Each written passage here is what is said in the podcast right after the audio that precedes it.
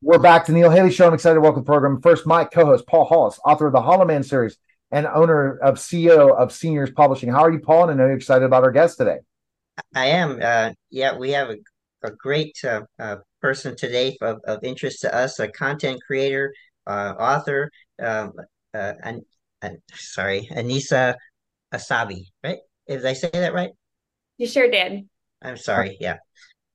All right, thanks for coming by. Appreciate it. So tell me how this all started with author. What did you decide? We always wanted to be a writer growing up? Yeah, definitely. Um, it was a dream that I'd had since I was a young kid. Um, I was always that kid, you know, with my mom's laptop, writing on all sorts of scratch paper.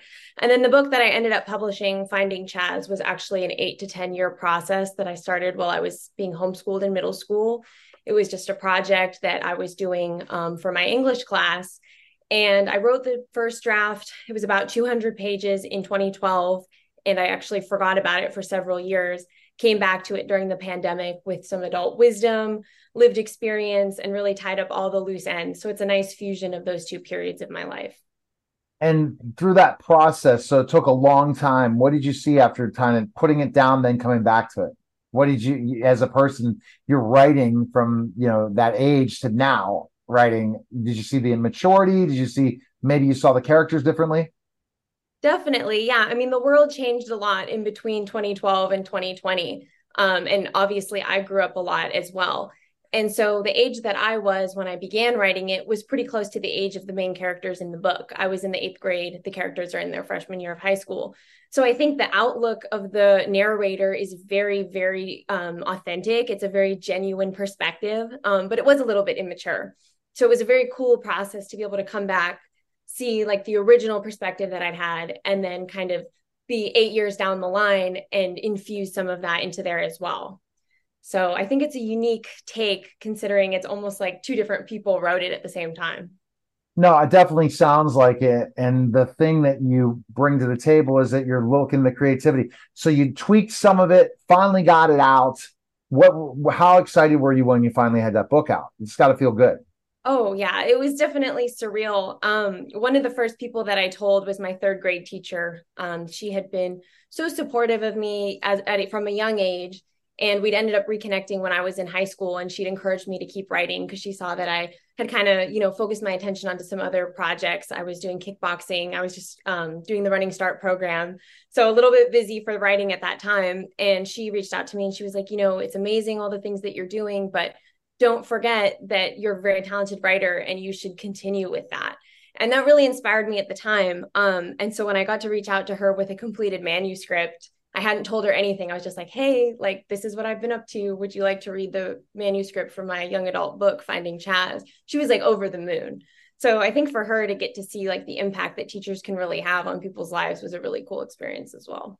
No it definitely seems like a very cool experience. It's got to be something that you feel so is there other books in the works for you? Yeah i'm actually working on a sequel currently to finding chaz. Um, the reception has been really positive. A lot of people are like oh you know what's next for these characters? And i have like a whole bunch of ideas for them. So that's in the works. I'm also adapting the first book into a screenplay. I've been working with a mentor. Um, not exactly awesome that the writer strike is going on right now um, but I've been working with a mentor to adapt it, really delving into that world as well. So kind of wearing multiple creative hats at one time. Do you have somebody that's going to pitch it after you have a screen? That's the goal. Yeah, is that he's going to um, help me develop it and then you know show it to his agent and see if it's something that a network would be interested in. Oh, that's so. great! Great. That's that's exciting. Uh, what other projects are you doing? Are you doing anything else? You, that Paul was mentioning, you do other things as well involved um in the past yeah i have i've done uh, content creation for meme pages. I developed a drinking game several years ago a card game um called the karen drinking game. So kind of just getting my paws on like any creative project is my like passion. Um but currently yeah it's the screenplay and the sequel to finding chaz that are really getting the majority of my attention. Keeping it going keeping it what do you think that people are going to want, especially if that ends up someday as a series? What do you think the big, big point of that's different compared to other stories that will get people really interested in this? Yeah, I think Finding Chaz is unique um, in a number of ways. Um, the first is that it takes place in the early to mid 2000s. Um, so I think there's a lot of nostalgia currently for that part of history. Um, not that long ago, but the world was vastly different than it is now. Um, you know, those interpersonal relationships seem to be a lot stronger when we weren't, you know, constantly connected via social media, texting, Snapchat, TikTok, whatever else you want to, you know, call it. So those high school bonds that we would see in the 2000s look a little bit different than the youth of today. And I think people are really yearning for that. Um, also, the cast or the cast of characters in Finding Chaz is really diverse. But I think it's diverse in a way that we haven't seen before because these are like multifaceted characters that aren't just defined by one aspect of who they are. You know, we have multiracial characters, we have LGBT characters, but that's not their one identity. You know, it's a complement to the story instead of the whole story itself. So I think it's a really interesting take. Where where's best people can buy the book and stuff? Where can they go? Um, it's available Amazon, Barnes and Noble, and several local bookstores in the Washington State area. So pretty much anywhere books are sold, it can be requested if it's not already on the shelf. Uh, we appreciate it. Thanks again for stopping by. Great stuff. Thank you. Yeah, It's thank great you. talking to you. All right, you're listening and watching the Neil Haley Show, and we'll be back in just a moment.